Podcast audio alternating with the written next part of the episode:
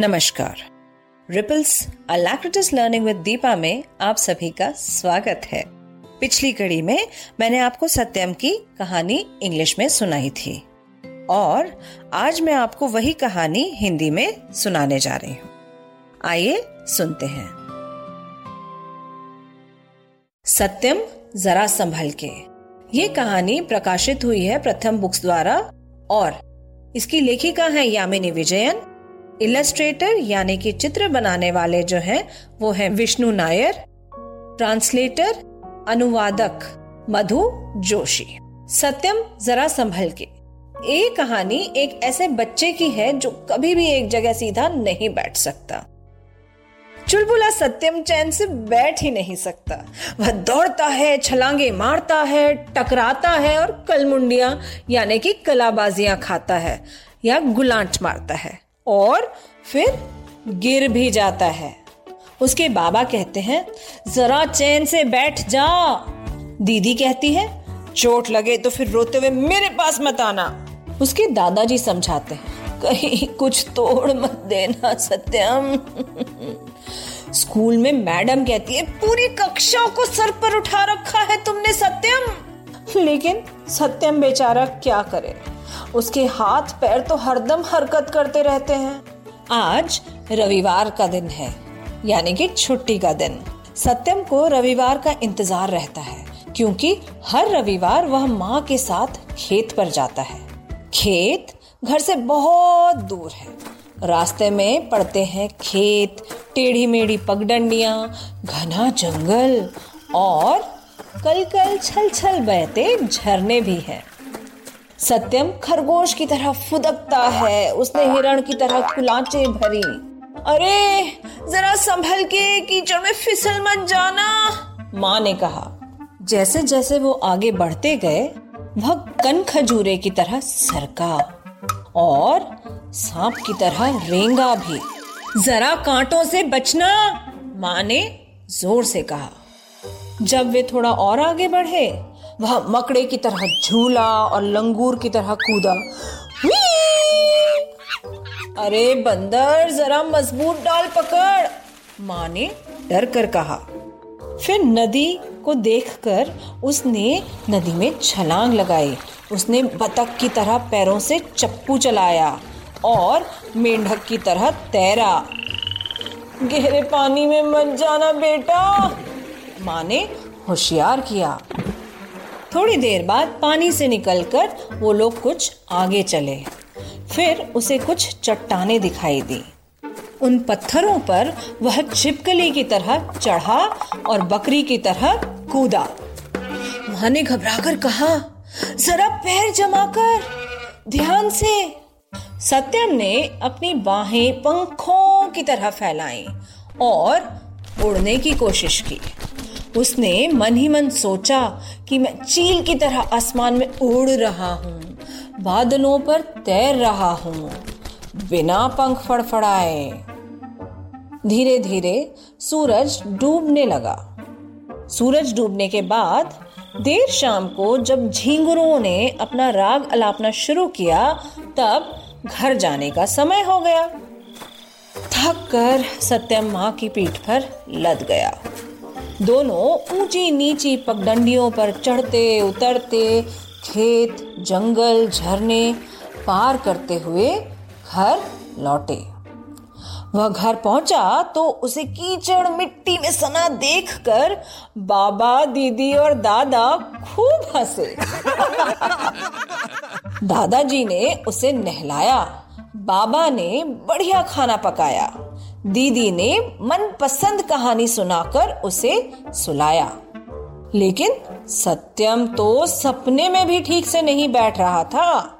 सपने में भी सत्यम दौड़ा, कूदा, घूमा और उसने कलमुंडिया, यानी कि कलाबाजियाँ, यानी कि गुल्लांट मारी और उड़ चला। ऊपर ऊपर और ऊपर। तो बताइए कैसी लगी आपको सत्यम की कहानी? कैसा लगा सत्यम? कितनी मस्ती करता है ना? एक जगह ठीक से बैठ ही नहीं सकता। क्या आपने भी कभी किसी को ऐसा करते हुए देखा है? कमेंट बॉक्स में कमेंट करके मुझे ज़रूर बताइए। Like this Soch cast tune in for more with Soch cast app from the Google Play Store कहानी सुनने के बाद अब समय है इस कहानी में आए हुए शब्दों और वाक्यांशों। वाक्यांश मीन्स एक्सप्रेशंस एक्सप्रेशंस को समझने की। उन सब के लिए इंग्लिश वोकेबलरी जानने की। तो आइए सबसे पहले हम शुरू करते हैं पहले शब्द से। चुलबुला सत्यम, एक जगह बैठ नहीं सकता। तो चुलबुला। चुलबुला मतलब प्लेफुल छलांगे मारना। आपने सुना था, छलांगे मारता है सत्यम, है ना? तो छलांगे मारना इज़ टू जंप कला मुंडिया खाना या कलाबाजी खाना या गुलाट मारना, इस तरह के वर्ड्स आपने सुने थे, उसका मतलब होता है सोमसॉल्ट अब कुछ ऐसे शब्दों का प्रयोग हुआ था, जो रिश्तों के बारे में बताते हैं। जैसे बाबा, दीदी, दादा, माँ। तो बाबा इज़ फादर दीदी एल्डर सिस्टर को कहते हैं, बड़ी बहन को। दादा, पिताजी के पिताजी। फादर्स, फादर इज़ ग्रैंडफादर माँ, मदर। आगे कुछ वर्ड्स यूज़ हुए थे, हरदम, जिसका मतलब होता है ऑलवेज हरकत, जिसका मतलब होता है एक्टिविटी खेत फ़ील्ड टेढ़ी मेढ़ी पगडंडियाँ टेढ़ी मेढ़ी zigzag पगडंडिया is trail T R A I L trail घना जंगल. डेंस फॉरेस्ट झरने. वाटरफॉल या स्प्रिंग अब कुछ एक्सप्रेशंस कुछ वाक्यांश इस तरह के थे जो बता रहे थे अलग अलग जानवर किस तरह से मूव करते हैं। खरगोश की तरह फुदका, हिरण की तरह कुलाचे भरी। आइए इस तरह के एक्सप्रेशंस को समझते हैं। खरगोश की तरह फुदका that means hopped like a hare H A R E hare हिरन की तरह कुलाचे भरी। स्प्रिंट लाइक अ डियर कन खजूरे की तरह सरका। क्रॉल्ड लाइक अ सेंटिपीड सांप की तरह रेंगा। स्लिदर्स लाइक अ स्नेक मकड़े की तरह झूला। स्विंग्स लाइक अ स्पाइडर लंगूर की तरह कूदा। Leap like a langur. बतख की तरह पैरों से चप्पू चलाना। पैडल लाइक अ डक मेंढक की तरह तैरा। स्विम लाइक अ फ्रॉग छिपकली की तरह ऊपर चढ़ा। क्लाइंब लाइक अ लिजार्ड बकरी की तरह कूदा। जंप लाइक अ गोट बाहें पंखों की तरह फैलाई। स्प्रेड आर्म्स लाइक विंग्स बादलों पर तैरना। ग्लाइड इन द क्लाउड्स झींगुरों का राग अलापना शुरू हुआ।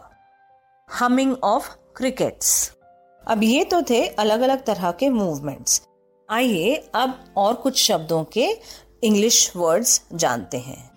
कीचड़ स्क्विशी मड फिसलना स्लिप कांटे थॉर्न्स बंदर मंकी, मज़बूत डाल मज़बूत स्ट्रॉन्ग डाल ब्रांच ऑफ़ अ ट्री को कहते हैं। पकड़ या पकड़ना इज़ टू होल्ड घबराना या डरना is to be scared to be afraid of something कहा या कहना टू से और टू स्पीक होशियार करना टू फोर वॉन समवन और टू वॉर्न समवन और भी बहुत सारे एक्शन वर्ड्स हैं, जैसे कि उड़ना टू फ्लाई कोशिश करना टू ट्राई सोचा या सोचना टू थिंक अब आगे एक एक्सप्रेशन था, वह बादलों में तैर रहा था। तो तैरना बेसिकली होता है स्विमिंग बट बादलों में आप तैर सकते हो या कोई तैर सकता है? नहीं। तो बादलों में तैर रहा था इस एक्सप्रेशन को एक्सप्लेन करने के लिए। There is a word called glide he glides in the sky तो ग्लाइड्स इन द क्लाउड्स मतलब बादलों पर वो तैर रहा था। पंख फड़फड़ाना।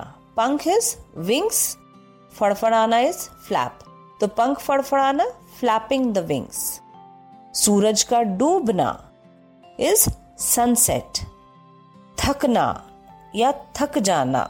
थक कर। टू फील टायर्ड और टू बी टायर्ड एकदम थक जाते tired T I R E D पीठ बैक अब वह अपनी माँ की पीठ पर लद गया था। तो लद गया था या लद जाना या लदना, इसको हम बोलते हैं piggy back P I G G Y piggy back या फिर हम इसे कह सकते हैं he climbed on his mother's back पार करना।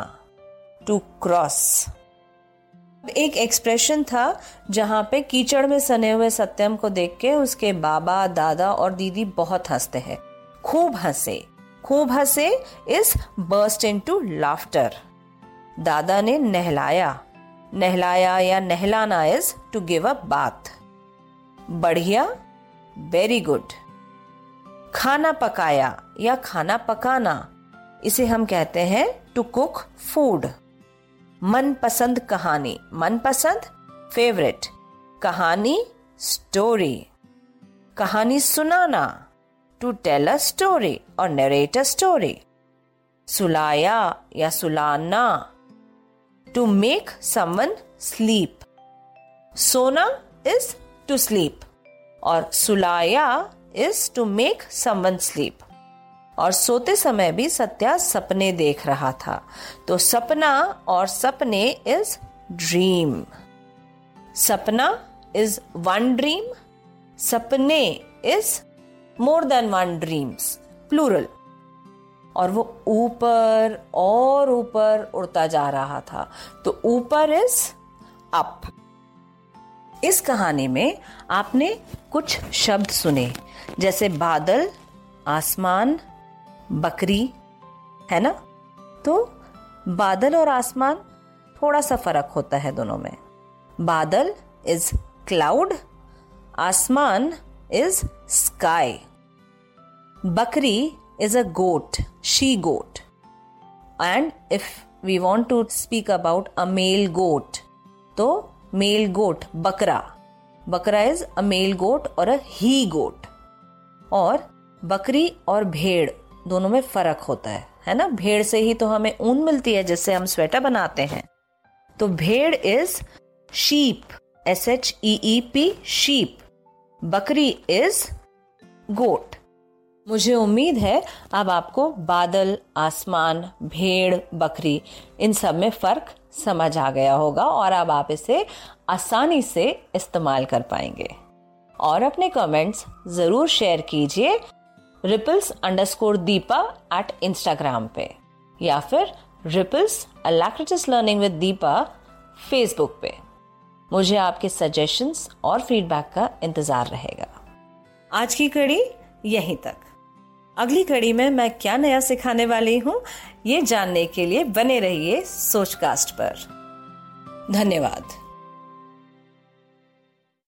आशा करते हैं कि आपको ये सोच कास्ट बहुत पसंद आया। अगर कुछ कहना है इसके बारे में तो लिखकर बताइए हमें अपने फेसबुक और इंस्टाग्राम पेज पर सोच कास्ट ढूंढिए। अगर आपको अपनी सोच दुनिया को सुनानी हो तो सोच कास्ट करो। सोच कास्ट